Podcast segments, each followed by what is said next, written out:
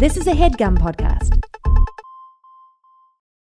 Okay, it's time to commit. 2024 is the year for prioritizing yourself. Begin your new smile journey with Byte, and you could start seeing results in just 2 to 3 weeks. Just order your at-home impression kit today for only $14.95 at Byte.com. Byte Clear Aligners are doctor-directed and delivered to your door. Treatment costs thousands less than braces. Plus, they offer financing options, accept eligible insurance, and you can pay with your HSA, FSA. Get 80% off your impression kit when you use code WONDERY at Byte.com. That's BYTE.com. Start your confidence journey today with Byte. We listened to Jeanne Robertson, the Christian humorist, and we're going to talk about it today on Good Christian Fun. I want to see Captain! You guys won't mind having a couple of minutes of fans. Hey. I'm just killing it. Bazinga. Hey, okay, bitch, watch this. Bazinga. Frasier really cuts through, doesn't he? Yeah, he does. Bop. It's a good voice. You got me straight tripping, yeah, baby. So I thought it'd be a good idea for us to start the show with a song about him. I forgot about that. Welcome to Good Christian Fun. I'm Kevin. I'm Caroline. And we're here to have Good Christian Fun. That, of course, was Reba McEntire opening the Country CMA Christmas Awards special last year with there was a long extended bit about Santa using social media and technology. Mm-hmm. But our favorite part is that in where she finally starts going to the song and she goes, ugh.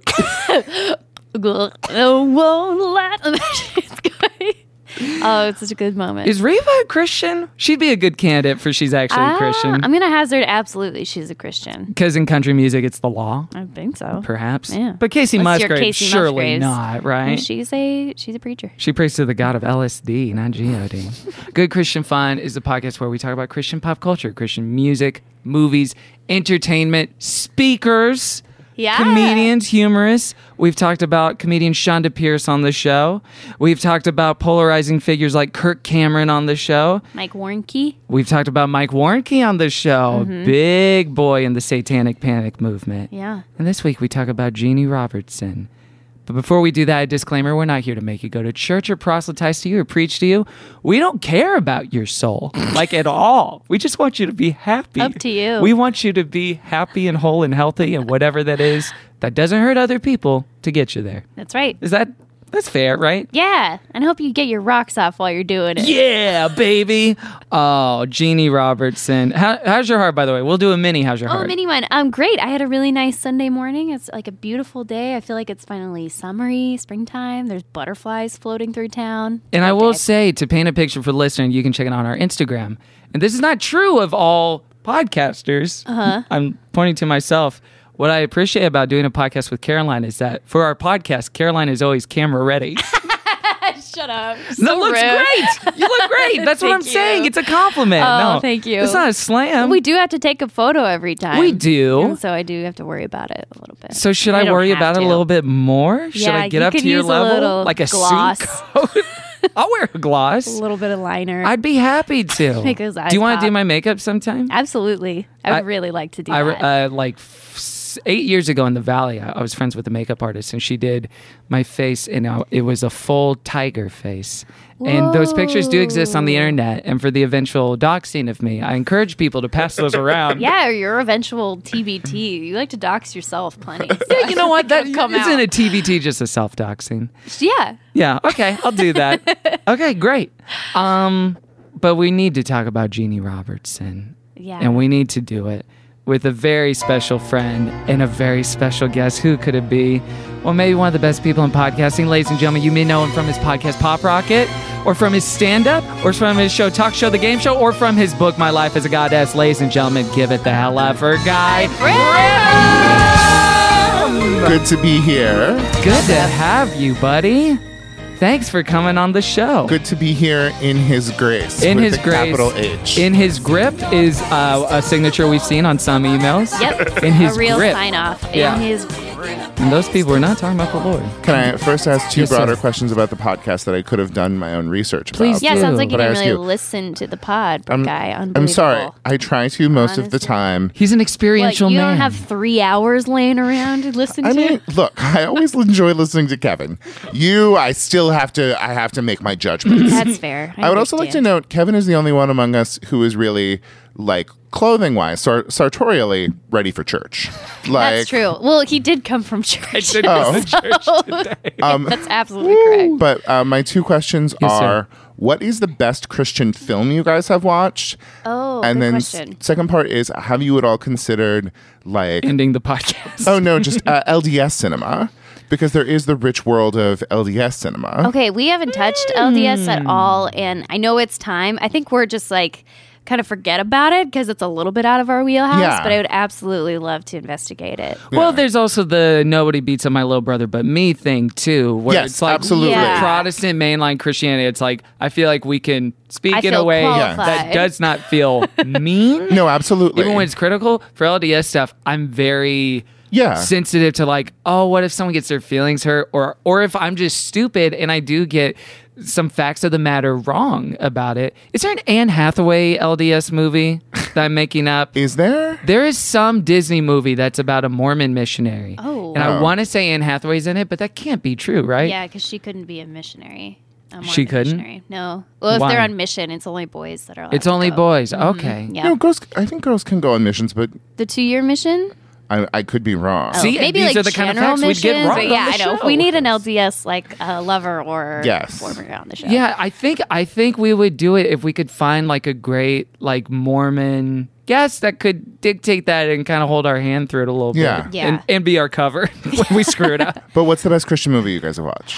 Are you saying Christian, like Christian made movie, or a movie about Christianity? I think Christian made. Christian made. I'm going to say, literally, it's I Can Only Imagine, the Dennis Quaid movie about Bart Millard writing the song I Can Only Imagine. Okay. I think, technically, that is the best one we've seen. That is. Yeah, well, technically, maybe. I'd say the best one that I maybe enjoyed the most was Thief in the Night, the 70s, like, rapture end times movie. Oh, that's exciting. Yeah, it was really it was like just bizarre in a way that I kind of enjoyed, so I kind of put that up there.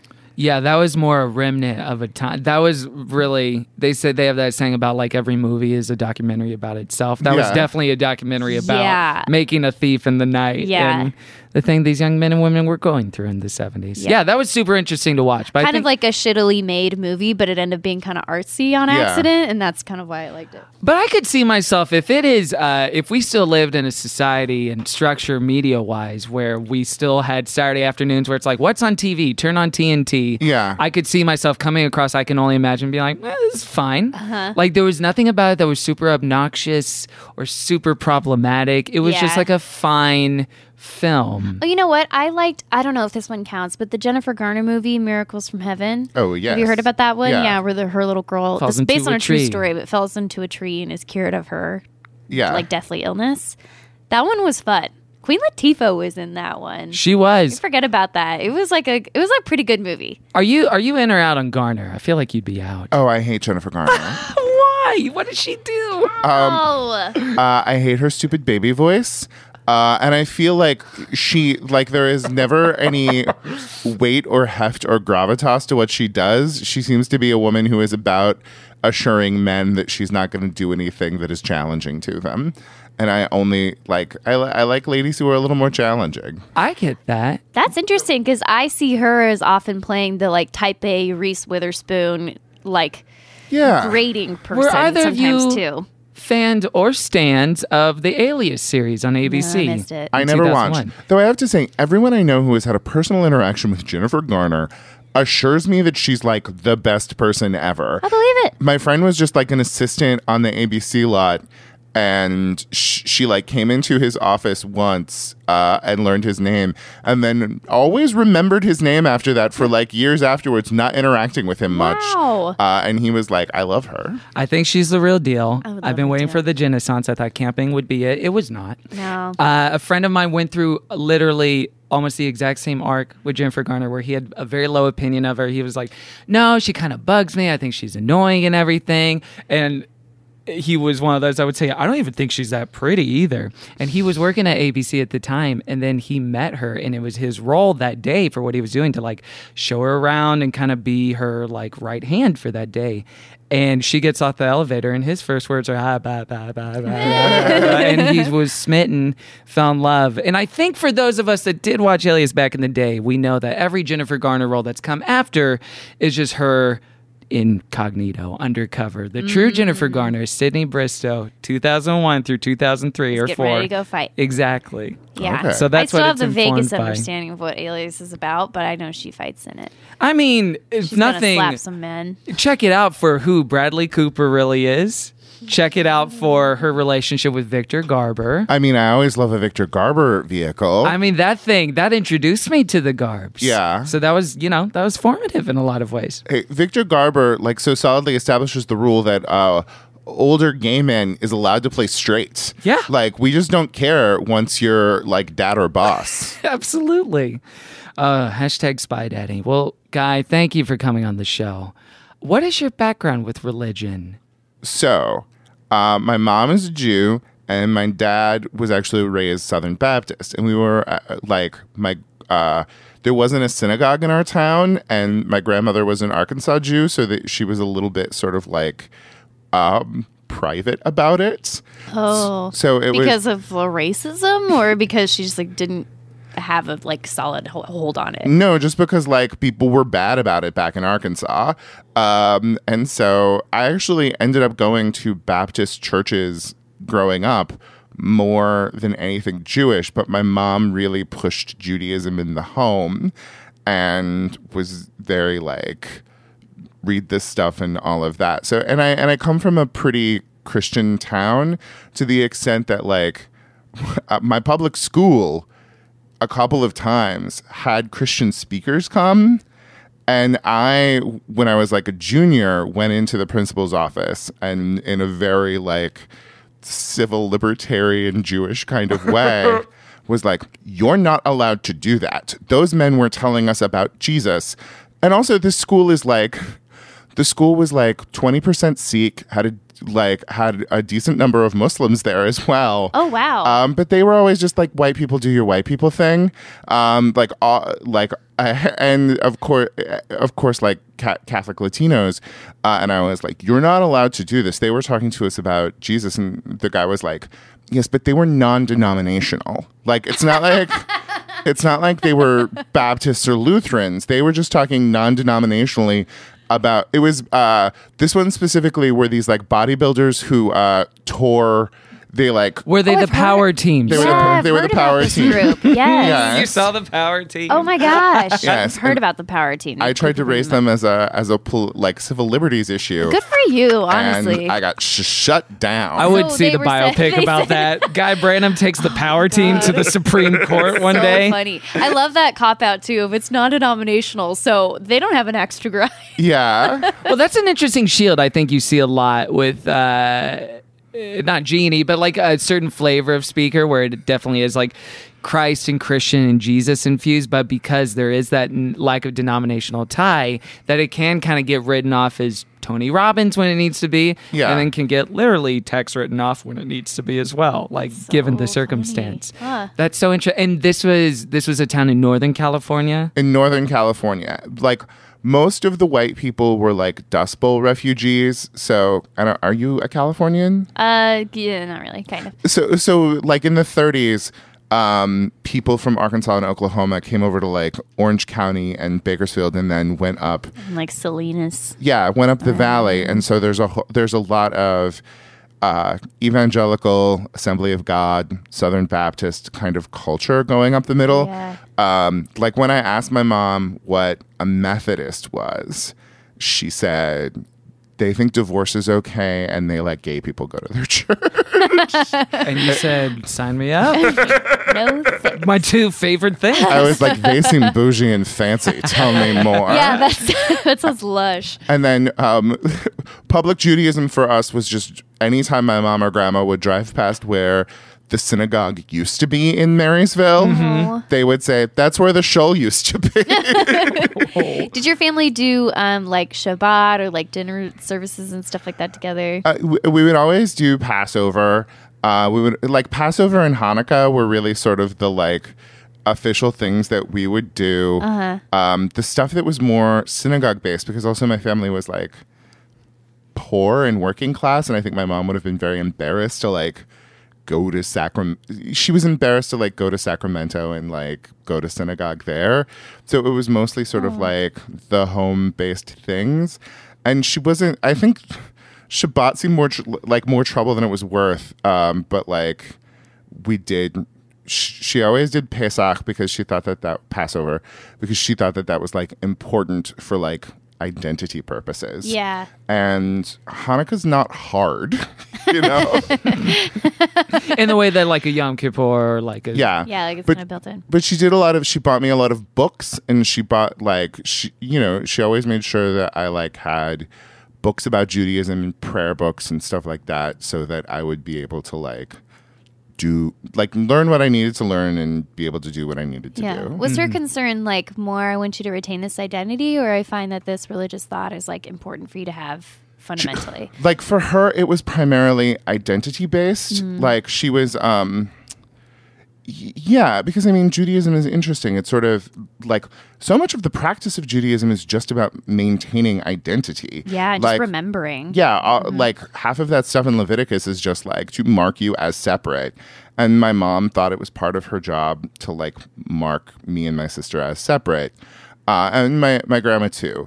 And I don't think she, just because they had been sort of like plopped in the middle of a bath of Baptists and Assembly of God for such a long time, I don't think she thought a lot about the theological differences in this God. You know, it's like all the same God from the Old Testament, but it really is different ways of construing that God in like significant ways. And I think I ended up having to get that from books. It didn't really cross my mom's mind. And then... you know Moshe Kasher, right? Of course, yeah. His brother is a rabbi, and I've been listening to his podcast where he interprets Torah portions. And there are times when, like, you get this, like, the God of the Talmud, who is, like, the relationship with humanity and with Jews is so different. Like, you know, God, like, in one of them he talks about... There's a portion of, I think, Leviticus where it says that you're offering a goat as a sin offering for God, and always before it references as a sin offering for yourself. And this question of like, why it's at the end of the... Oh, so like God have sins that you need to forgive him for? It's at the end of the month. It's at the end of the month. And the argument, the Talmudic argument is that God's diminishment of the sun, of the moon in the course of creation was an unnecessary diminishment of something, and the notion that like God makes mistakes as well in a way that, and also sort of like, I mean, that is something I do think I got from my mom, was this concept of like argument and response with God, that sort of Judaism is important to Judaism and is not important to Christianity in the same way. And things like just the idea of Israel meaning strives with God, that it all goes back to a wrestling match with an angel, and that like our religion is very much about still being engaged in that wrestling match, was something that I sort of appreciated and picked up over time. It's an interesting thing too, because things like Judaism, I think some people's popular conception or notion of it does have to revolve around those ideas of the ritual, or especially like Hasidic Jews and the way they express that stuff. And then Protestant Christianity, less so with Catholicism, because there's a good amount of ritual built into that too. Yeah. And Protestant Christianity is kind of like, it's rock and roll church, or it's kind of loosey-goosey. But then the thing underneath that is a very rigid, strict idea of how you are supposed to behave and interact with God. Mm-hmm. So it's interesting that it's almost like a mirror flipped image of, there's all these things that we may think of as like, oh, doing the most in this sense, and then you do Yom Kippur, then you did this sort of meal, and it's blah, blah, blah, and this is kosher, blah, blah, blah. But then what that is all pointing to is a relationship with God that does have latitude for anger, disagreement, conversation, dialogue, pushback, all that stuff. Well, also, I think the concept in Judaism that, which is very different from particularly evangelical Christianity, that the word on the paper is not enough. That, like, it is only through our participation and engagement that it achieves a meaning that is functional. And I feel like so much Protestant Christianity, in divorcing itself from institutions or other scholarship, is about, I read this word, and between the word and God, like, giving me inspiration, I understand. And I feel like to many Protestant Christians, Judaism's like weird, like all of our weird rules that people made up seems like bad, like, you know, against the word of God. But it's like both of them are sort of like extremities. Like, you know, like it, at the end of the day, it does take your specific practice to turn any of that stuff into meaning. The technical theological term for that idea that exists in Protestant Christianity is sola scriptura, or might be solo scriptura, which is like, it's only scripture that you need to understand the will, the mind of God, the character and nature of God. And I wonder if that sort of thinking calcifies with age out of laziness in a way, or belief system, because there is something that as you get older and older, part of your curiosity or hunger or thirst becomes dormant. You want to compartmentalize more things in your life, and you just want to have less stuff to worry about in some ways. So the idea of like, no, this is something that you have to keep investigating and keep questioning and like test this, test that. And you are as much and alive and active a part of this equation of understanding what this means as the scripture is just kind of exhausting. And then all those people become in power, remain in power, or if it really is like a genuine, because of course we see as many young people that feel as strong a conviction, but I wonder what that is and why that is such a fought against idea or belief system in so much of Protestant Christianity. Yeah, it feels like, at least the impression I got a lot growing up with the Bible was like, the Bible's meaning itself is rigid, and it's up to you to figure out what that rigid structure actually is. Uh-huh. And like, that's through discovery and through your life or whatever, but more is like, you're trying to align with what the Bible is actually saying. And quite often, like, the translation or the interpretation is laid out for you already. And it's like, no, it means this. It actually means that like gay people aren't allowed to do this or whatever. And you just need to like conform eventually. Mm. And I so love this sort of like interaction with the Bible, which is just like, no, I get to argue with it. I get to quibble about what the rules could actually be. And I get to use my life experience to inform the word and like let it breathe back instead of just being like, what, I need to figure out what the treasure is here and get in there. And then that's what I'll believe or whatever, instead of engaging with it. That the Bible isn't a long drawn out version of National Treasure to Book of Secrets. Yeah, and so it's right there. And so it's like, no, it's definitely this, and you just have to get there yourself. What were your feelings towards God during this time when you were being raised with all these ideas? I thought it was so wonderful and beautiful and magical, and I liked getting to be part of Judaism. And then I hit that point when I realized I was sexually attracted to men.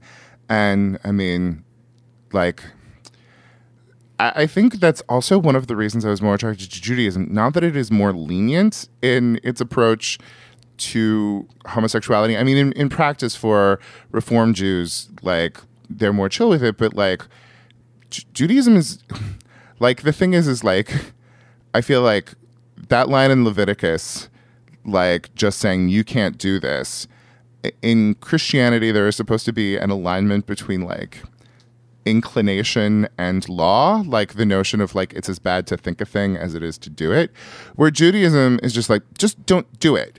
Like, it's not like pigs are evil. It's not like wearing a linen cotton blend is evil. It's not like not wearing a tallis is evil.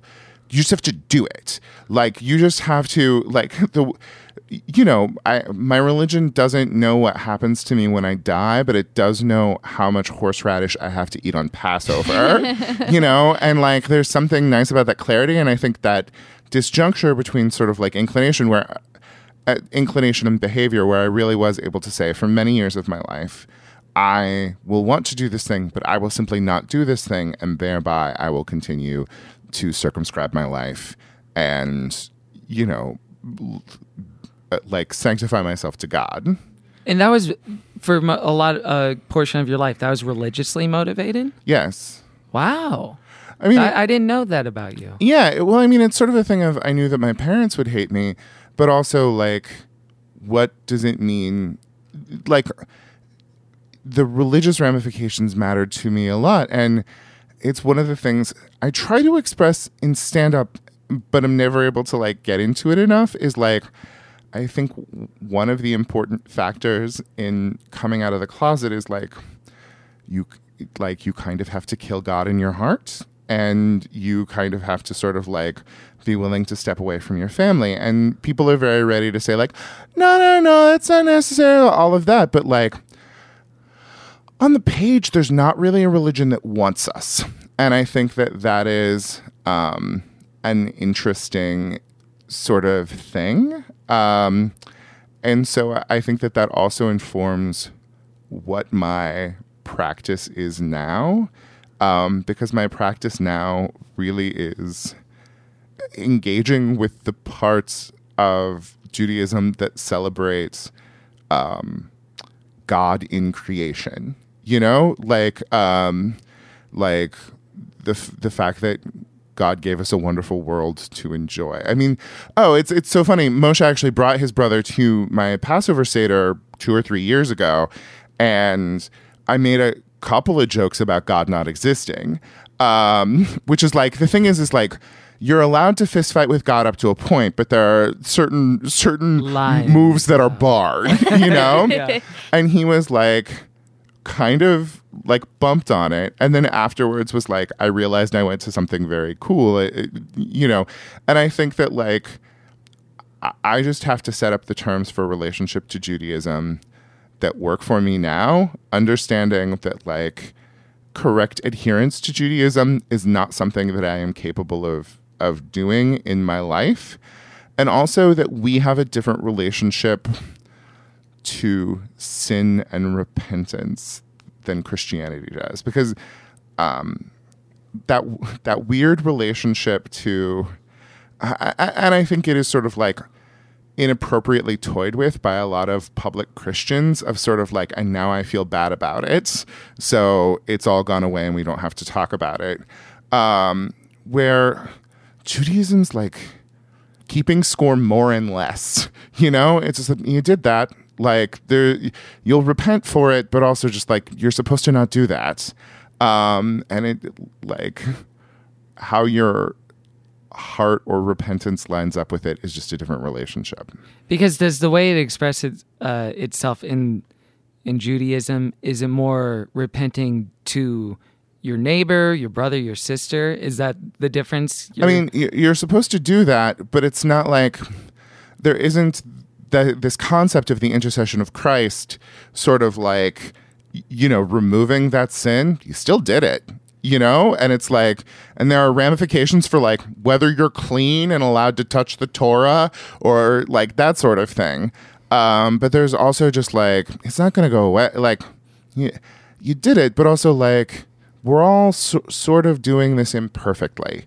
We're all having to argue about what the best way to wear your prayer shawl is. Like, we're all having, you know, these things are ongoing arguments, and you do the best you can, and you understand if you didn't do the best you can, that's on you, and that's not going away. Yeah, so almost like with a lot of other religions, sin or like sin issues, as you want to call them, it's almost like, okay, take out the trash, it's out of here, it's not in here now.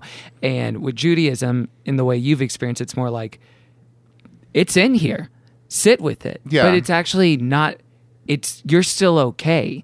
And it's not like a defining part of you that you have to sit in it.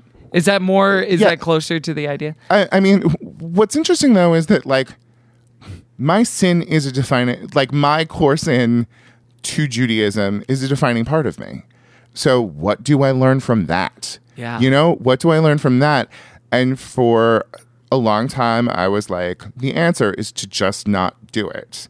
And I have to assume and believe that there is some other lesson to be learned from this situation.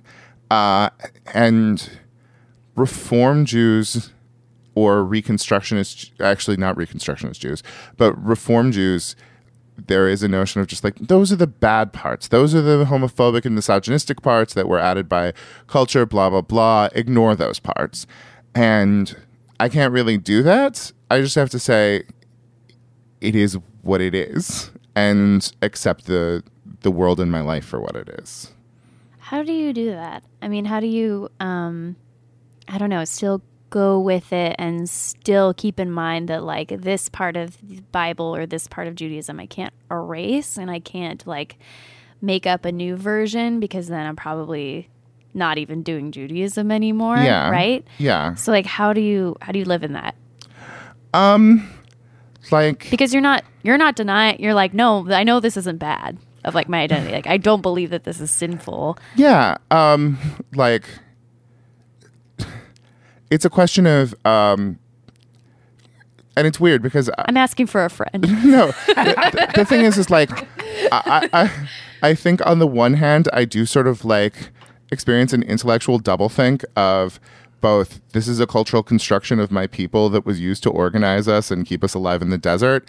And also the notion that, like, there is a Hashem behind it who is trying to guide me or teach me something, because I do feel like Judaism is a magnificent game that does teach us more about the world. Mm-hmm. And I think there's something neat about the concept of Hashem defining people outside of it. What is Hashem? Sorry. So Hashem is just what Jews call God in secular situations, because there's the unspeakable name of God. And then there's the word for Lord that you use in prayers and stuff. And then sort of Orthodox Jews would just say, it means the name, would say Hashem in conversation. And it's weird that I'm using it because I could probably just say. No, you can say it. That's fine. Say God. No, I like it. But, like, the thing is like, isn't there something interesting about the notion of God saying, like, well, there are states, but then there are territories that don't get senators, but they're still part of America, but about humanity, you know? And sort of like saying that, you know, possibly, do I have a role towards Judaism that is parallel towards that of people who are heterosexual, who are able to fully participate in it? Is my job to be part of this criticism? Is my, you know, like, what is it that I'm getting out of it? And the things that I like most are the things that, like, I think that there's something very lovely about homosexuality, because I don't get the promise of another life in either of the most conventional senses of an afterlife or progeny. So I must love this world. Mm. And in Judaism, this world is an important and the female aspect of God. That table, this light in the room, is the Shekinah. Like, the female aspect of God is the physical world that exists here. And understanding how that elevates and celebrates our lives, I think is fun to understand that, like, I'm playing only this game. So what do I do here?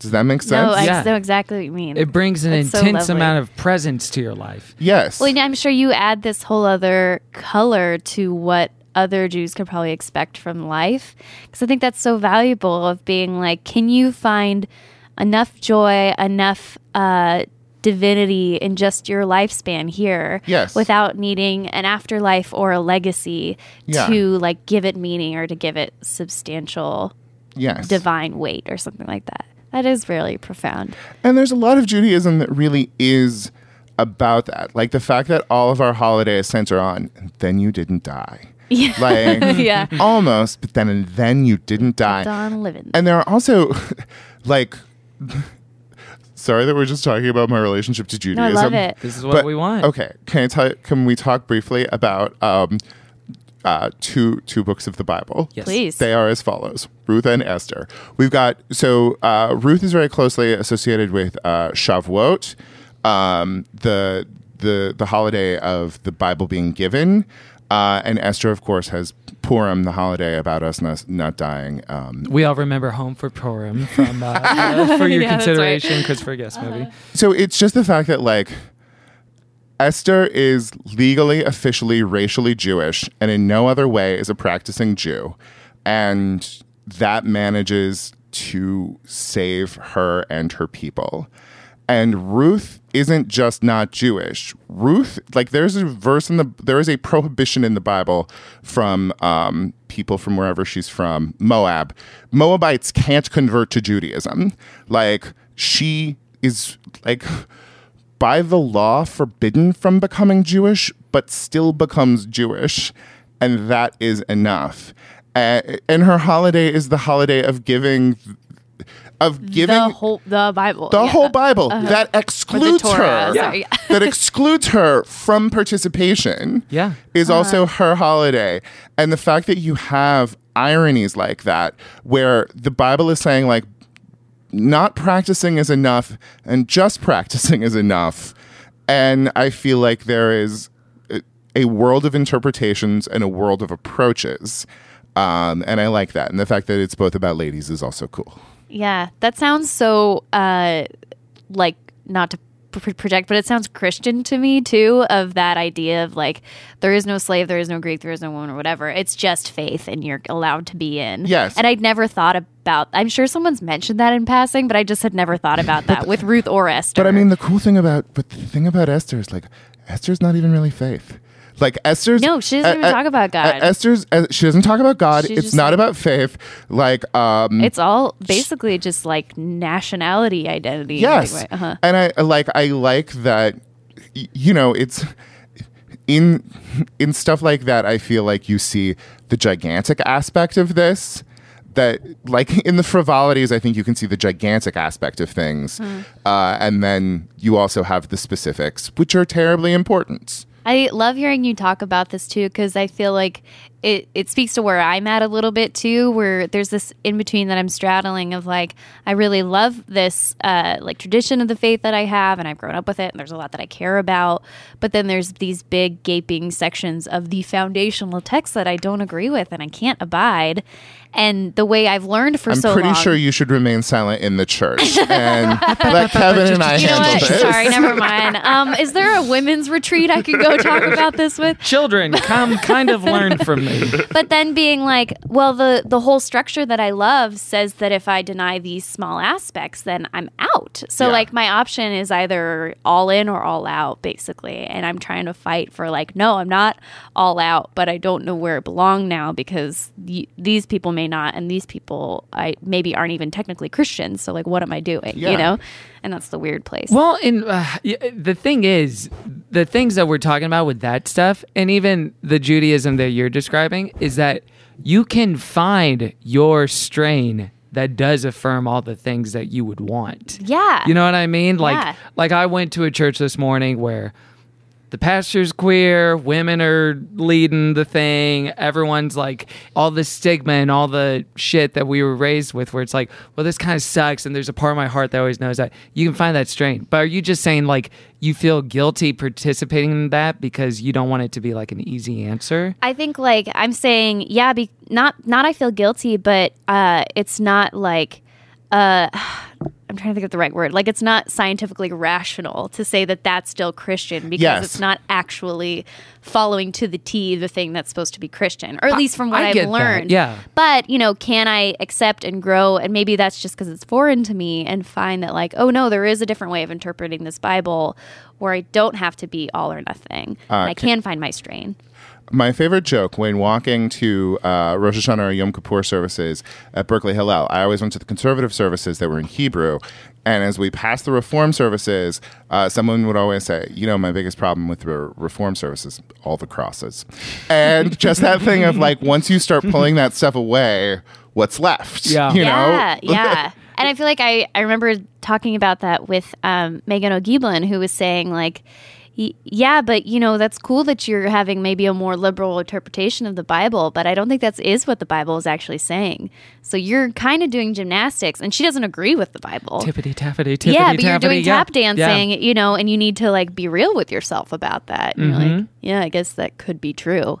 Can I still live here? I don't know. That, like, more liberal sex of whatever the religion may be is kind of a LaCroix version of what the actual text is saying.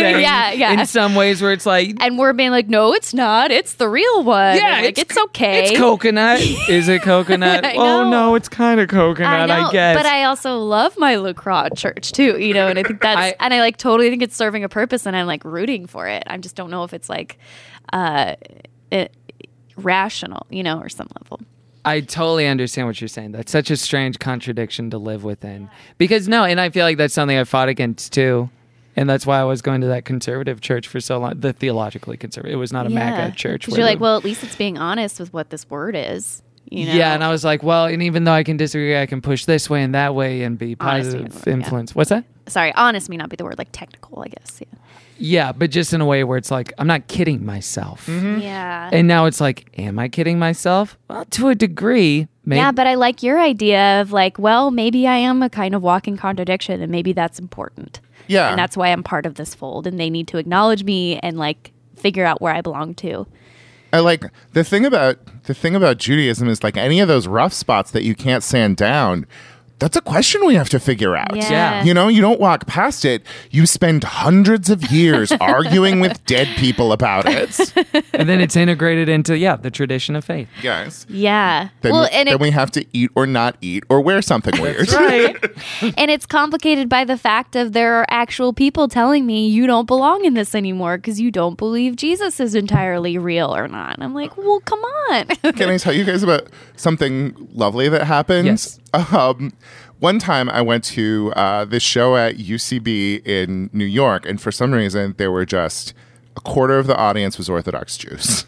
And Orthodox Jew, like that's the one that has like the hair towel. Yeah, so like you had men in kippot. I mean, they weren't like Hasidim, but like you had men in yarmulkes, and the women were, if they were married, were wearing wigs or scarves over their heads. And I went out after Michelle Wolf, who's a hilarious comic and who like did a bunch of crowd work with them, but was a lot of the crowd work it was in the territories that I would have done. And so I went out and it was like, well, I got to do something. And then I like did deep Judaism material at them for a while and, you know, accessible enough that the rest of the audience can get it. But it was very interesting having this moment of connection where I have a weird relationship to those people because like...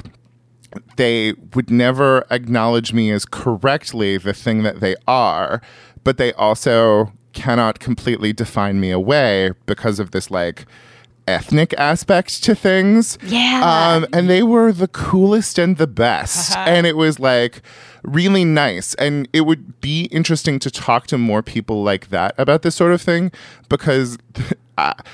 like the practicality of it would be interesting to hear the practicality of the way that they would approach how I should be leading my life. I'm sure that most of them would just be like, well, you shouldn't do that. You know, like you should. You think they would still say you're Jewish, but you're not, you shouldn't do that. I think they would say like, you're such a wonderful person. Like you should not have sex with men. Yeah. Like, and there's just like no way around that. And I wonder how they would try to deal with that. Yeah. If also understanding that means cutting me off from a significant aspect of like the loveliness that there is here in this world. Mm-hmm. While you still want to participate in those things. Yeah. That's the funny thing. It would be easy for them to be like, well, he doesn't even like this, you know, and he hates us, so easy to kick him out. Yeah. And there's something so wonderful about people whose life bears witness to... in some cases, being an annoying pebble in someone's shoe. Yes. Wouldn't it be so nice if you were just like, all right, I'm out. I won't be annoying and I'm going to cling to this whatever, like secular or like what you would think of as like a hedonistic blah, blah, blah perspective. But no, I do love this and you cannot devalue me for these ethnic reasons, for my own natural appetites towards participation. Yeah. As well as just like, I'm one of you. Like, you have to do something with me. Yeah. I mean, God didn't make a world that worked. You know, he didn't make, like, a clean clock that just functions And a lot of people construe that as like a world of temptation and the truth. But I prefer to see it from a, he gave us lots of questions that we have to figure out in the same way that we had to figure out like how photosynthesis works. Yeah. a lot of holes for us to fill in. Yeah. So what you're saying is I'm God too. Yes. Cool. Well, you'll believe God is a woman. Yeah. Or a guy is a god. We were made in his image. Mm-hmm. Yeah. Image bearers. Hey, thanks for sharing all that. Man, I love hearing your perspective. Super interesting. Like I could talk to you a long time about that. Thanks. Halfway through listening to God, I was like, wait a minute, is this podcast good? Let's take a quick break and we'll be right back with more good Christian fun and good Jewish fun.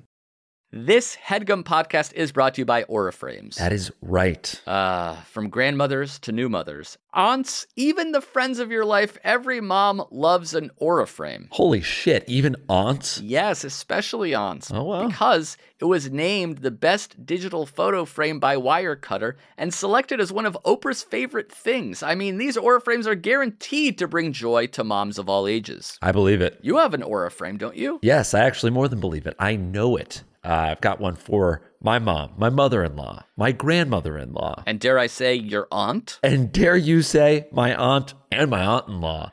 Everyone's got one. Everyone loves them. I mean, Mother's Day is right around the corner, and there's no better gift than a digital photo frame. You give them the frame. It's got preloaded pictures in there, and you know what? You can update it with an app, so every time you take a new picture of a sweet little person or place or thing in your life, it gets automatically sent to that frame. Exactly. And right now, Aura has a great deal for Mother's Day. Listeners can save on the perfect gift by visiting auraframes.com to get $30 off plus free shipping on their best-selling frame. Holy smokes. Excellent deal. Yeah, that's A-U-R-A frames.com. You use the code HEADGUM at checkout to save. HEADGUM. Nice. Yes. HeadGum. It's easy to set up. It's loved by everybody, including Oprah, including your aunt. Mm-hmm. So do check them out. That's AuraFrames.com. Use code HeadGum at checkout to save. Damn right. And terms and conditions apply, of course. Of course. Thanks again to Aura. The comfort of your favorite seat is now your comfy car selling command center, thanks to Carvana. It doesn't get any better than this. Your favorite seat's the best spot in the house. Make it even better by entering your license plate or VIN and getting a real offer in minutes. There really is no place like home. And speaking of home, Carvana will pick up your car from yours after you finalize your offer. Visit Carvana.com or download the app and sell your car from your comfy place. Welcome back to Good Christian Fun and Good Jewish Fun. This episode, let's get back in and dive into the topic. Come on, let's go. What you just heard, Guy Branum, was a contemporary Christian music artist named Stephen Curtis Chapman. There's a song called Dive. He did recently perform on Fox and Friends, so I don't know if we can keep playing it. I know. Although if we start canceling, quote unquote, every Christian artist on this show, we won't have any more to play. What does canceling mean to you? I don't know.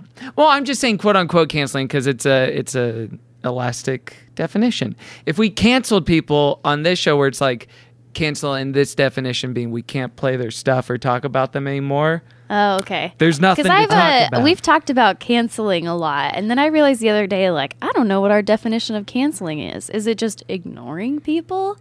That seems a very gentle cancel to me. I never thought about it before, but there is a way that cancel culture like has a Christian element to it. Sure. Of you are out of salvation, go away. Where I do think my approach to so many of these things is a very Jewish sort of like, keep doing what you're doing and we're just going to write a lot of think pieces. Oh, that's funny. No, see, actually the Christian thing would be like, if you say you're sorry or even pretend to be sorry, you're in, we're fine, we have to be good and that's just a beautiful accept point. You no matter what the consequences. Oh, where you're saying... I'm saying there's a good and a bad. Yeah. General culture would be very suspicious and test the validity of every apology or every... I'm saying Christians, like a Christian reaction or a Christian canceling probably is pretty really undoable. Yeah. I get that. Anyway. Canceling. Did you have any exposure to contemporary Christian art or anything like that growing up? The other people at my high school were really into it, so my knowledge of contemporary Christian music is only from the early 90s. So the the things I can name are Jars of Clay. Hell yeah. Yeah, Jars of Clay. And the Newsboys. Oh, sure. Yeah. Newsboys. Like, those are two of the big ones. Uh-huh. Two of the big five, I would say. I like those two. Newsboys you like? I've kind of grown on the Newsboys. We went to a Newsboys concert. Oh, really? Like a year and a half ago? Voluntarily. February of last year. Yeah. They were at the Wiltern. It was a blast. Oh, that's crazy. It was so fun. Strange. Yeah. It was a good time. Switchfoot's playing there next month. Oh, really? Good for them. Is Switchfoot Christian? They are Christian, but they're chill surfer bro Christian. Okay. Yeah. And they kind of started out like real defined Christian, and then they were kind of like, don't make us be Christian all the time. And now they're, yeah, whatever. Oh, and of course, Amy Grant. I remember Amy Grant making the pivot and people being pretty judgmental. Mm-hmm. Yeah, that was a pretty defining pop culture moment for all of us. We all remember some. We were all part of that. Yes, Grant Gate, 1994, whenever it was. Well, let's talk about another prominent woman in Christian art, Jeanne Robertson. Mm-hmm. Jeanne Robertson first came on my radar when Guy tweeted about her probably a year ago now or around that time about her stand-up stuff. There was a clip that I have no sense of what is viral or not anymore. I have no sense of what's big or not anymore, especially on YouTube. But the lady has 220,000 or 200,000 subscribers on her YouTube channel. Wow. The clip that you posted has over 10 million views. And she is someone that defines herself as a Christian humorist or speaker, not a comedian. She never calls herself a comedian. Can I read a quote about that? Yes. So she said, humor is not about one-liners or being able to tell jokes. It's about accepting things about yourself that can't be changed and finding the humor in the situations around you. Things happen on a daily basis that are really funny, but people let the funny stuff get away. So she does this every time someone talks to her or like interviews her about her. She always says, I'm not a comedian. I'm not a comedian. I'm a humorist. I tell stories about my life that are funny, which seems such like a bullshit like differentiation. I was just like, okay, Jeanne, I know what you're trying to say. It's interesting because I always, like anyone who defines themselves as a humorist, I'm like, what's your problem? I've always said, okay, Mark Twain. Dave Barry. if I always said if I move back to San Francisco, I have to become a humorist. You know, you've like got a column in the Chronicle and you just sort of like, oh, I've got an insight about Fisherman's Wharf. Yeah. Well, and I think what she was trying to do was define herself as like family comedy kind of thing. And she saw comedians is like Richard Pryor and Bill Cosby of like punchline, setup, punchline, and then like it's mean. Well, I mean, the thing is like I found her because one of the women who hosts Lady to Lady posted some Christian comic who had like an hour on Netflix or something. And I went and watched a bad clip and then I clicked on another one to like laugh at the Christian comedian. Mm-hmm. But it was Jeanne and I, by the end of it, was like, she's good at what she does. She's very good. And just kept with it. But the notion of these audiences that are mostly composed of church-going people over 50 that were doing this in the theaters of Christian colleges and stuff like that. It's the safe, comfortable conversation of we're all on the same page. Yeah. And it's sort of like not talking about the world outside of that very much. And I thought that I would find that like insular and gross. But she's very good at what she does. That's the thing that's a pebble in our shoe about this sort of thing, because we've talked about what's interesting about her definition of comedian versus humorist versus speaker is that Christian comedy as a circuit does exist. That like Mark Lowry is a popular Christian comedian. That guy at Kev on Stage that had that clip going around about rank the Doritos versus the Fritos versus the blah, blah, blah. He defines himself as a Christian comedian. Yeah. So that labeling process is like would be accepted even within this subculture. So it's funny that she even goes to further lengths to still soften, at least on a branding sense, her image or her palatability in all these different spaces. Well, I do like the fact that part of saying that she is a humorist speaker and not a comedian is just sort of accepting I'm going to need an hour. You know, like, this is not, I'm going to give you 7 minutes of my non-threatening material. It is like, everybody sit down comfortably because I'm going to take some time with this. No, I see it as like a really brilliant marketing move because, it means she gets booked as a special speaker at these churches or they build an event around her instead of her like passing through and talking at a women's luncheon or something or like doing jokes for youth group. Well, the thing is I was at my grandparents' church enough to experience a couple of times that weird thing of we stay afterwards and there's this thing. And it was always such a weird thing. And I like watching Jeannie, I'm like, I would have, like, if I as a 7-year-old boy had seen a woman who was Miss North Carolina 40 years ago tell adorable, non-threatening stories, I would have just been like, who's she? In a skirt suit, of rainbow of skirt suits every time? No, I mean, leggings? Absolutely. And a kitten heel? Oh my God. The mid-grade glamour of it all. That's what's so fun. But you know she's so medium glamour. I love it, I guess. What's interesting even about the circuit that we're describing is if you go on her website right now, and she does have like 35 upcoming dates this year. Yes. She is an actively working comedian. It's four of them outside the former Confederacy. Exactly, yeah. Like a multi-night stand in Paducah, Kentucky. I don't think she can travel very far, maybe, too. She was in Palm Springs a couple of months ago. I thought about going. Yes, in November. I was going to go, and then I ended up not being in the country. And it made me very sad because I was just like... Well, also because for such a long time, all of her videos were from a while ago, and I wanted to, and she's like knocking on 80, and I just wanted to see like, is Jeannie still doing okay? Yeah, you know, she is 75 years old. But those venues, it's a pretty broad mix. Like it's a lot of churches and things like that. But then it's also just like the Tennessee Civic Center and this and that. So she's doing like theater dates too. Yeah. It's not just like after the sermon we have a lady coming out. Like it's doing the venues that I guess you would do in those like very much. So she probably has markets. Like a booker on top of being like church. You know, she calls them the Nashville people in one of her specials. I want to play this video of her describing herself just to kind of give context to the listener of how she brands herself, how she defines herself, and how she expresses it. My name is Jeanne Robertson. I am a professional speaker, have been for 54 years, and I'm classified as a humorist. You can use your words to weave longer stories probably than bada bing with the comedian.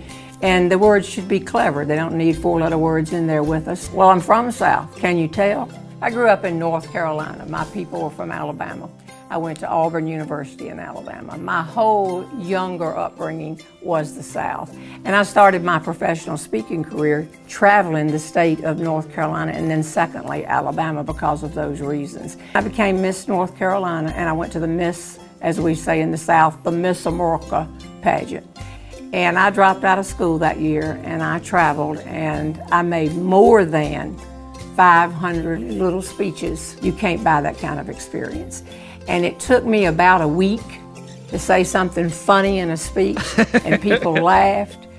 And I loved it and they did too. Your life is your story because that's all I'm doing. I want people to sit in that audience and say, she's been a fly on the wall of my house. When all I did was find family stories and I stretch them a little bit. Well, I stretch them a lot sometimes. She shifts in her seat. She's so cute. My whole philosophy in life is we find what we're looking for. But I believe it with all my heart. If you get up and you look for the humor every day, you will find it. And when somebody criticizes you, you do sort of say, well, let me make sure there's not something here that's valid that I need to change. It's the advice I would give to college graduates getting ready to start a career. Can't make everything just like you want it. You got to keep a sense of humor about it. What I found out was in the theater shows, I do have to have a little point. I just can't help it after these years. And it's as simple as reminding people it's your choice whether you want to enjoy every day or not. Nobody else should be able to ruin your day or my day. If we keep a sense of humor, we've got it made. I love to sit out there and see everybody in the audience laughing, of all and races I can look from and person ages. To person, and on the outside, I can tell you they don't have the same backgrounds, they're not the same religion, they're not from the same area of the country, they might not be the same race, But when they make eye contact and look at each other and realize we're all laughing at the same thing. When you travel, you have a big opportunity to find a lot of stories.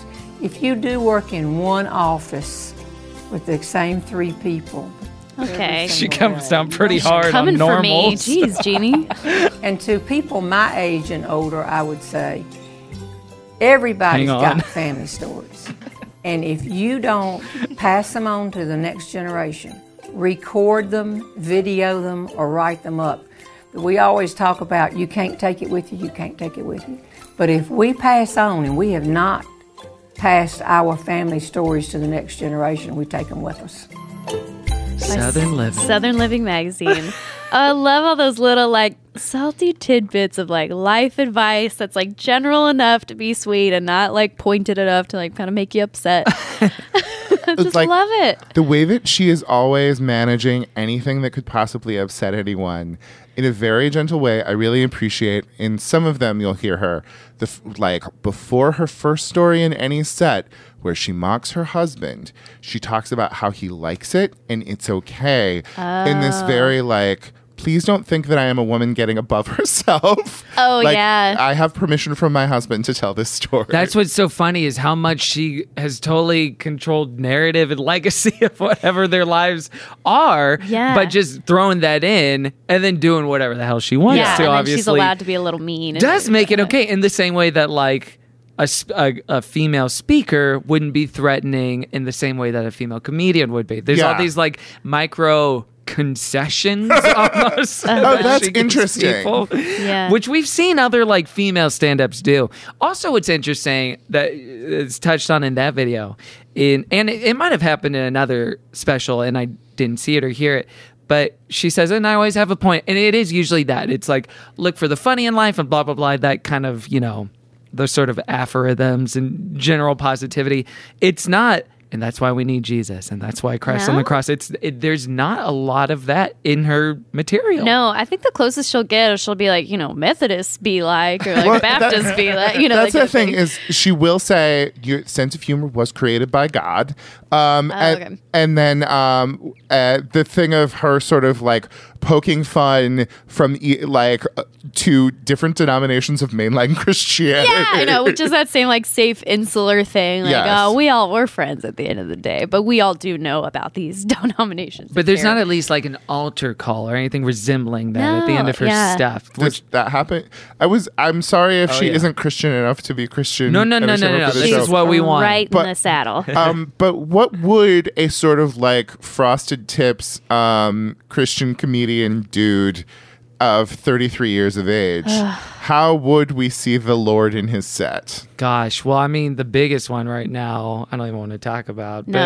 But it gets like, it's mostly kind of political thing. Like it kind of gets into, they make fun of like liberal America for a little while. And then the like punchline is like, we as a culture have lost track of like what's good and moral in our lives. And we need to like keep that, I think is kind of the point.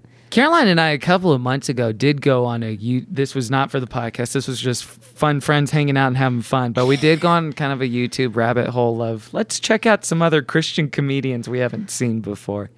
And they were almost all uniformly disappointing and stuff, even looking for the best or trying to see the most merit in whatever that they were doing. Mm-hmm. Honestly, Shonda kind of came up on top. And then Jeannie, I would put...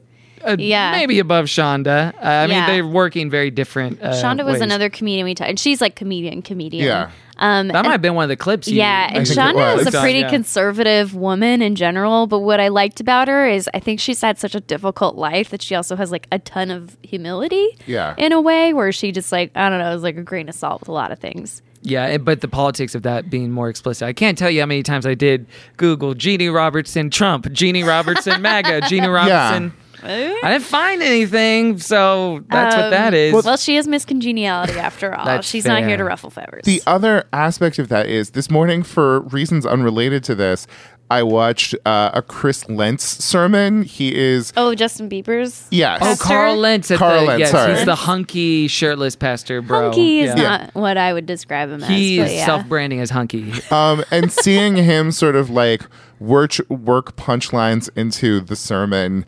were very fun. In one of them, he was like shaking around a box of Legos as like an illustration for what faith is like. And it was just interesting seeing the ways that like it is speaking in front of people. And once you integrate trying to be cool in 2019, jokes come up, and just figuring out what like pastor joking is in America today. Oh, yeah. Yeah, I feel like that would be fun coming from an outside, safe perspective, yes, where you don't have to endure it at all. In all my experience, I've seen a handful of people do it super well, and the rest, it does feel like digression from larger points, where it's like, I need to keep your attention. Here's like a little treat. Here's a story about my kids or something. Uh-huh. I've seen a lot of effective communicators do it where it's more used as a satirical device that illustrates the larger themes, yeah, in a way. And they're the butt of their own joke. And in that instance, they're not punching down. They're not making themselves the hero or God in the example. Uh-huh. I've seen a few people do it well. I don't know if it's most of them, but a few. Because the skill sets, as I'm sure we've talked about 1,000 times, are such a Venn diagram of what like a successful stand-up and what a pastor preacher would be able to do. Do you think there's very little overlap, or? Oh, no, I think there's a good amount. Yeah. Yeah. In terms of like, I mean, there's literally preaching to the choir, and of course preachers don't face the same kind of rooms and like arcs that you have to go through with who am I talking to? What kind of audience is this? That is different, but in terms of... In Protestantism, less drunk. A little less drunk. Catholicism, less so. I do want to play like a little... What's funny is like in trying to make a clip or something for this, her style is not... If we were to compare her to secular comedians, she's not Mitch Hedbergian. She is not a Dimitri Martin. I know, she's a Cosby in that style. I didn't think about that for you guys having to play it, but like the magical thing for me is listening to somebody who's like all about rhythm. Yes. Like she's got this joke that is about... some guy her husband played basketball with in the 50s that really is, the punchline is such a small thing. The way that she generates energy instead of dissipating energy in the course of not getting to the thing that she's getting to, and doing observational comedy along the way, such that when she gets where she's going, like... Here's the thing. She asked her husband if he knows this guy named Bob Halsey or whatever, who came to her show, who played basketball with him. And this is on YouTube? This is on YouTube. And there are like 8 minutes between that and the punchline is him finally saying, well, I did play ball with a Bobby Halsey. After 8 minutes of him saying it couldn't possibly be, he didn't know anyone like that. And that is the smallest of possible journeys from premise to punchline. Yeah. Like, it is the smallest of possible journeys. And the fact that she makes that worth eight to 10 minutes is just like... craftsmanship of a sort that I am very impressed by. Yeah. And you never feel... a drop of sweat on the lady's brow. No. It feels like she's just walking down the street every time she's talking. Like memorized. Like there is a certain way she's going to tell this story. Nothing is off the cuff. Well, and yet it still feels like engaging and kind of fresh and funny. Well, and also such a specific level of stage confidence to be able to not have that sweat. It really does require command, but like elegant Miss America command that is not threatening to any of the men in the room. Yeah. In a way that's like neat to watch. She's just polished. Yeah. Even the way she'll always stand and like draw one foot to the side, so her legs look good. Like every time. She is so cute. We should talk about that. Just like on a physical level, being a former Miss America, she was Miss North Carolina, I believe, in 19... 1 year. She did pageants 1 year. Yeah. She won this. That's it. And and she brands it on everything. I think it's so fascinating. And she is 6'2". And she is an imposing presence. On her website will say, Jeanne Robertson, bringing humor to new heights. Over and over. It's so funny. Well, like her branding is so corny. But her why is her material not cool? I don't know. I mean, it is, but you're kind of enjoying it. Well, it's also like lived in. Like when there is a gentle corniness to like, her famous 7-Up pound cake story. Like just the notion of like, down here in the South, we don't say someone died. We say they passed. And then she lowers her head. And like, that is corny and dorky. But all of the rest of the story is just like her world. And you're just like, I'm on board. Your husband plays badminton a lot. Okay. Did you watch the one? I don't know if you have this clip where she's like, my husband, I call him LB. Y'all know what left LB brain. Stands that's for, and then everyone goes left brain. Oh yeah, that's a consistent through line. That's like her version of Jim Gaffigan talking about food in every special. Yeah, yeah, like it's that. Her like her Def Jam like phrase that she says every time. People love it. She must explain what left brain is at some point, but she always just assumes you know what that means. She has a good chunk that she repeats. And again, I did want to listen to all the specials. I did not have quite enough time to. Yeah, because there's quite a few. And what is a nice gift about all of her specials, though, is that they do sound fake. They sound like cutaway jokes in a documentary now, or a Christopher Guest, which include Flat Out Funny, Southern Style, Talking Funny, Not Just for Laughs, Here She Is, no Just way. For Fun, Looking is. For Humor, Fabulously Funny, and of course her latest in 2018, last year, Rocking Humor, because she had to be in a rocking chair because she did break her femur. And she still carried on. And she's like, I'm going to sit in a rocking chair. I'm going to make that part of it. And I was like, oh, is she fragile? Is she frail? And then you listen to, I mean, in the video she's sitting down, but you listen to it's like, not a beat has not been missed here at all. She's sharp. An impressive person. Someone who I think is like very beautiful too. Yes. Yeah. I love reading her. She has blurbs that you can use on her website. Like if you book her, right. And there's like dozens of them. There's so many versions. I'll read a short one.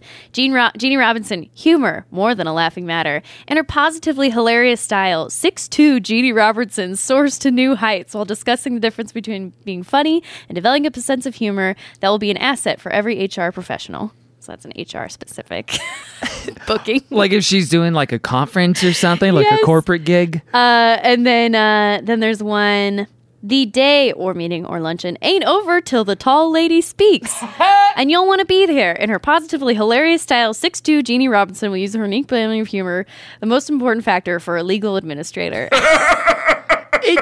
It truly is. It's amazing. Like she has figured out her audience. It is like a 5-star Michelin chef working at McDonald's because that's where people go to eat in a way where it's like, I know what I'm doing back here. Uh-huh. I have to be here because this is the only restaurant you guys will go to. 6'2". Well, there's something so wonderful about the fact that like she is so frequently doing these like corporate things, daytime, buses full of church people showing up, that kind of thing. And I'm like, yeah, well, I guess, you know, but she doesn't reach those heights that you would get if you were like drunk at a club. But it's still like, no, I think if I were drunk at a club, I would still be exceedingly satisfied by everything that was going on. It's just a situation of like, Jeanne Robertson, I would love to hear her tell stories about a heckler, because you know at some point in time she has had a heckler, but that is not part of her brand and it's not something that she wants. And I'm sure she knows how to deal with them. Yeah. But like, that's not part of the brand, you know, at all. Oh, that's an interesting idea that there would be. Because when you do cut out to the reaction shots of the audience, it's a type. They are hooting. And they are hollering as well. And it is a certain person over a certain age, of a certain race. Well, and I think she uses that well. Like, I think she plays off of she's like, this is what I look like. I'm this very poised. I bring up that I'm a pageant winner a lot. I'm very like, you know, lovely or whatever. But I'll surprise you by being like kind of sharp and like a little mean or like allude to sex real quick or something like that. And you're like, oh. And getting frisky. Yeah. Her tent story. Yeah. And where you're like, oh, okay. And so she has a little bit of like shock even that she brings in her like gentle way. Caroline, did you see the clip about the style in New York City? Yeah. The pashmina? Yes, which I love it so much because it is this way of your like micro concessions thing of like her. I like how much she talks to you about her process and also talks about being styled so that everybody knows where she's coming from. When I flipped it up here, it kept falling down. So I called Jane Tucker and I said, Jane, I think my pashmina needs a little snaps. up here to keep it in place. She said, it doesn't need snaps. What you need is an attitude. When you toss, flip it over your shoulder, you stare at your shoulders. It wouldn't dare come off. It was a way of sort of saying to women in the audience, do not be threatened by me. I am well put together, but I pay for this, and I also make mistakes. Yeah, and I also don't know what I'm doing if I'm in New York. But also, yes, defining a common enemy. But also that she can be, like, catchphrase comedy some of the time, you know? Yeah. Like, she really does sort of... It's also neat to watch somebody be entirely a comedy professional, but sort of working outside of our conventions. So she's doing things that are callbacks and stuff like that, but not informed by having your colleagues comment on it. Mm-hmm. You know, it's like some of the time she is like catchphrasing it a little hard. And I think if she were a comedian, like somebody would have busted her balls about it. Yeah. But like pastors aren't going to bust your balls about it. But I do wonder, because there are some specials where she does allude to fellow speakers, fellow humorists as well. She's part of a speaker association, so I think that's who she's talking about. Oh yeah, it's I think it's called the NSA, the Nashville Speakers Association, for real. So yeah, you do wonder what peerdom looks like in a space like that, and what the feedback and just the kind of general macro sharpening of each other would be. I get the vibe that she's like the gold standard in her world. I don't know what's comparable. Yeah. I do want to play just to give a listener... Yeah, we should play some. We haven't played any like of her. Like just a little taste. And this is on the shorter side. This is a story that's like... What's great is the YouTube is so... Like, I guess they just started branding it super hard 8 or 9 years ago, because it remains consistent to this day. It's a screenshot, you know, a little headshot of her for the thumbnail, and in a Cooper font that you would see in Pin 15 or Wet Hot American Summer. It's like, never make a man do the groceries or whatever the case may be. So this is like 5-year-olds are gross or something. That I was Miss Congeniality in the Miss America pageant.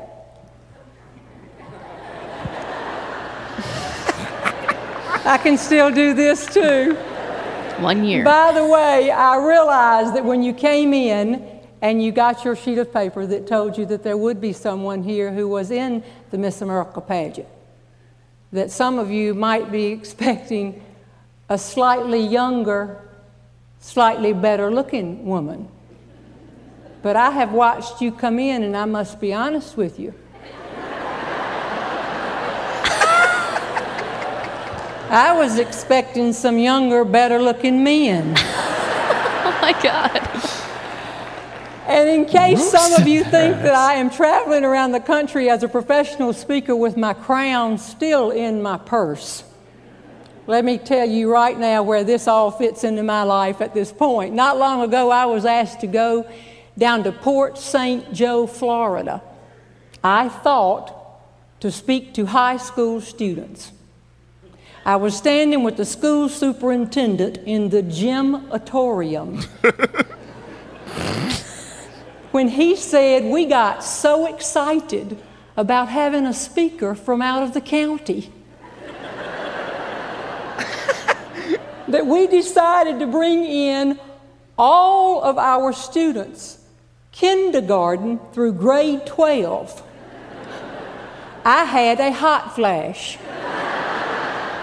Or as we say in the South, a little personal summer. Oh my God. Personal summer. Oh man. I said, wait a minute, you've just changed all the rules. Kindergarten people are 5-year-old people. They're not even really people, not yet. What do you want me to talk to 5-year-olds about?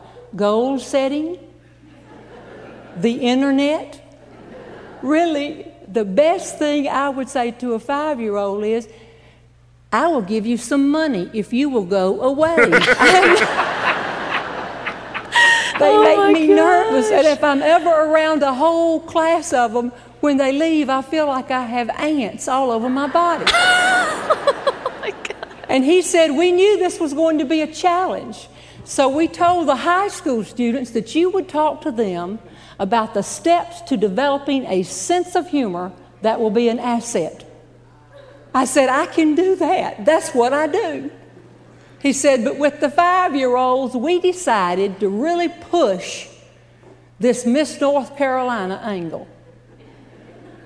He said, we have shown them dozens of pictures of young women wearing long gowns, holding roses, crowns on their head. And in case any of you are taking notes, and I see so many of you have ripped out pencils so far, if shown enough pictures, 5-year-olds can be made to understand the words, Miss North Carolina.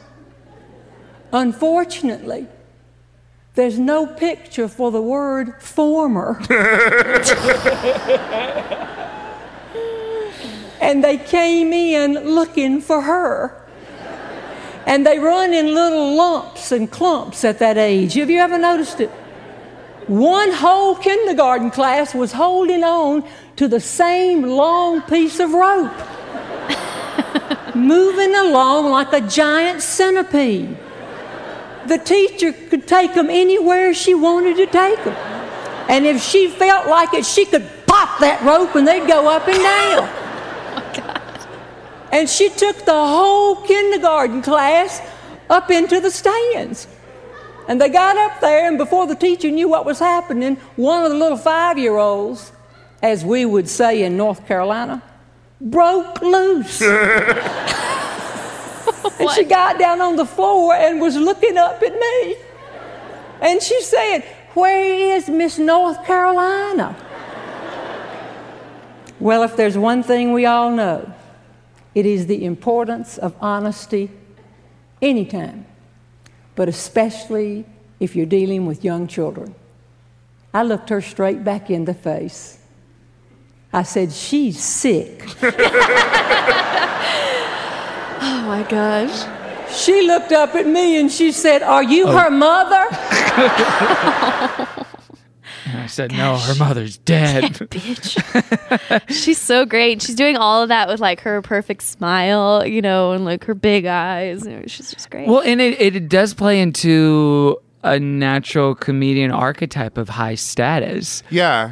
Oh, yeah. Or it's like, I'm the best. And then there's like this outside force as well. There's age and expectations, but it's like, I'm still the best. Children are disgusting. Yeah. All those things that are like generally tools in everyone else's toolbox. Well, and also she packs observational comedy in the middle of the story. So where a comedian at a club would be like, have you seen a kindergarten recently? They're always tied together. Yeah, like she slides that right in there, and then that thing of like it's like tantric comedy of it's so paced out that the minute she gets to something that is like a third of a punchline, you do want to laugh, and then she slows down for moral just before she gets to punchline of whole story. Yeah, you know? Yeah, like when you have to be honest with children, and then bam. It's pretty. I've really never seen anyone like her. There's not a Jeanne Robertson type, I don't think. You want to get to our final judgments? I don't know. Do you have any more you want to say about her? No, I just think she's great. I think she's great, too. Well, the way this part works, Guy, we give our final judgments. We give the person, the artist, whoever we're talking about, a thumbs up or a thumbs down. We give them a holy toast. We send that person all the way to heaven. We give them a holy roast. Unfortunately, they get a thumbs down and go to hell. To hell! Or if we're not sure, we can send them to purgatory. The space between. I would not fit in the space between. That space between. The have you seen me? Too low. That's not bad. This is not a bad Jeanne Robertson impression, Caroline. Thank you. So we'll start with you. Oh my gosh. I mean, you know what I'm going to say. Holy toast to Jeanne Robertson. I love her. Her skirt suits are iconic. They're great. I love them. She's always glittering. And you do easily know which era you're watching. Yes. In pantyhose. I even kind of love her little ethos, which is just like find the humor in anything, and no one can ruin your day for you. You decide that. I thought that was really sweet, and I think her jokes are good, and she's a funny person, and like perfectly suited for the kind of work she does. Mm-hmm. Yeah. All right, we turn to Guy.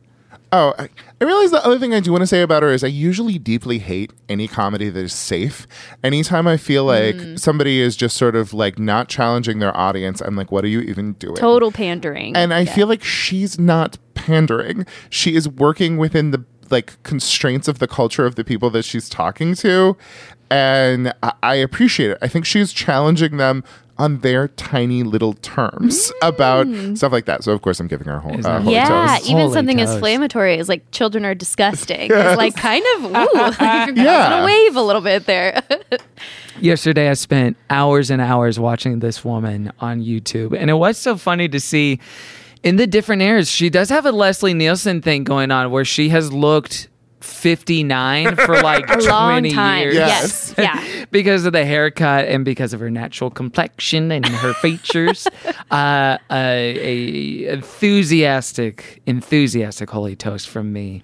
I was really smitten, and a lot of this stuff does fall into almost a maybe not the best example, like a Garrison Keillor-y, like this is pleasant kind of like patter with her audience. And there were fewer LOLs where it's like, oh my God, than I would maybe expect from other people. But the ones that are there do feel so genuine and loaded. And with someone like this, and again, working in this space, you have to applaud not only technique and talent and all the regular things, but navigating to be in a position where she is.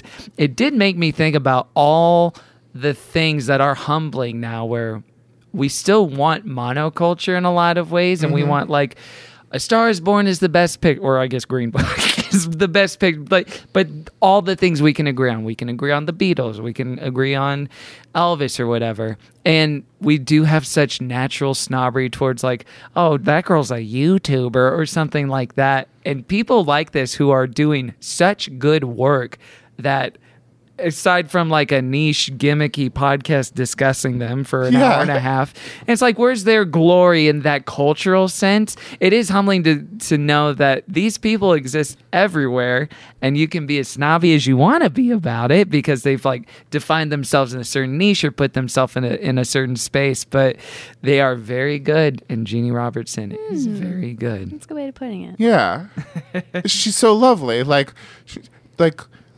fuck anyone who like people who like want to watch this stuff to be ironically enjoying it.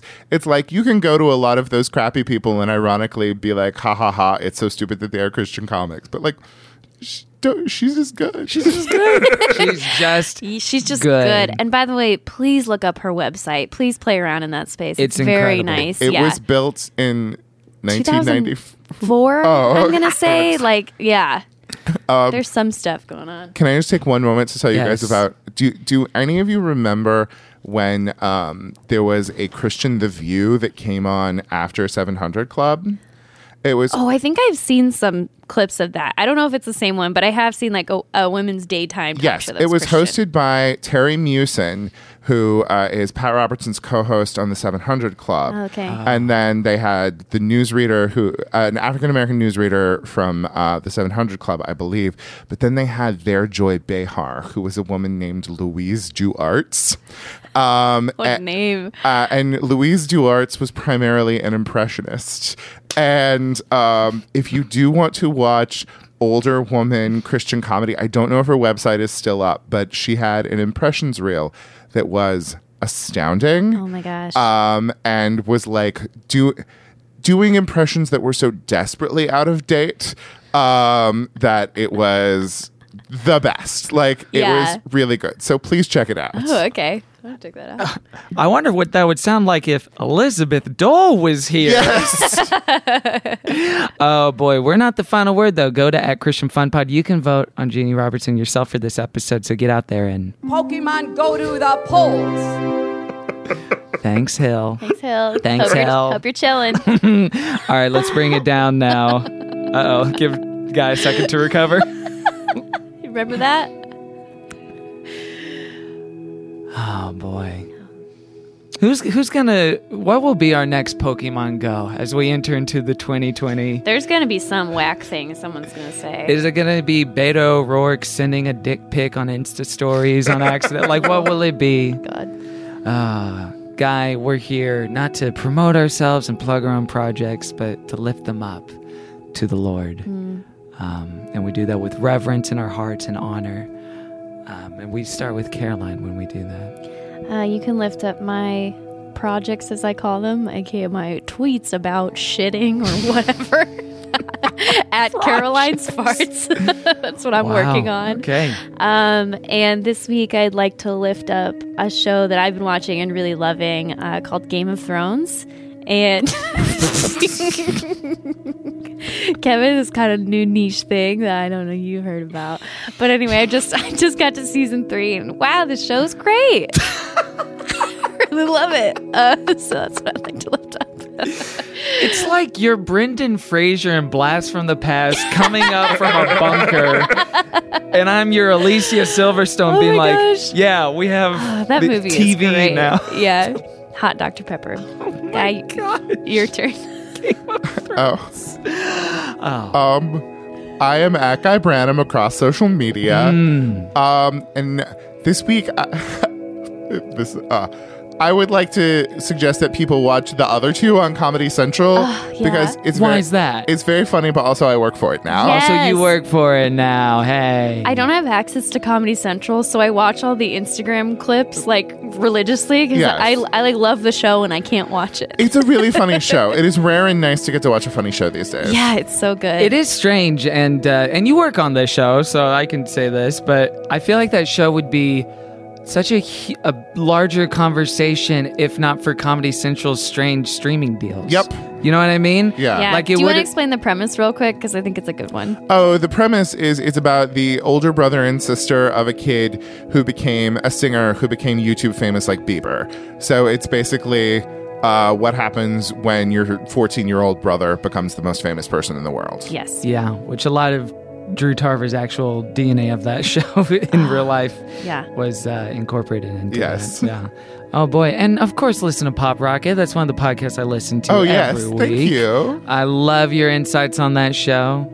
And I do talk back to it. And My Life as a Goddess. Yes.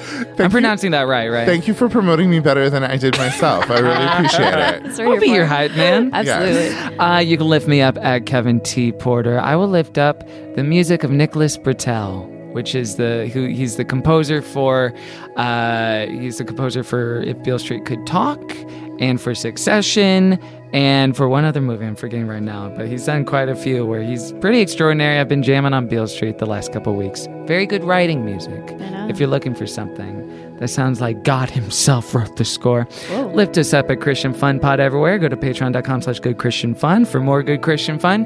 Leave us a review. We donate $1 to charity on iTunes/Apple Podcasts. Every review that you leave, we donate $1 to Charity Water. That's right. Right? Yeah, that's right. Charity Water. They're helping people in need get to good, clean water that they can drink.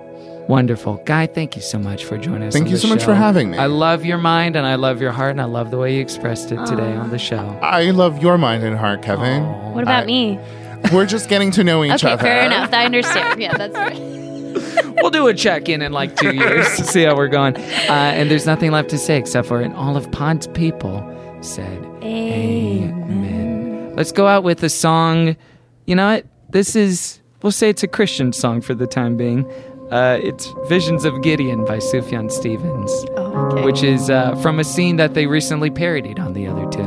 Oh, yeah. From the end of Call Me By Your Name. Yeah, we'll say he's Christian, right? I don't know. He's a Christian boy, kind of. What does he say?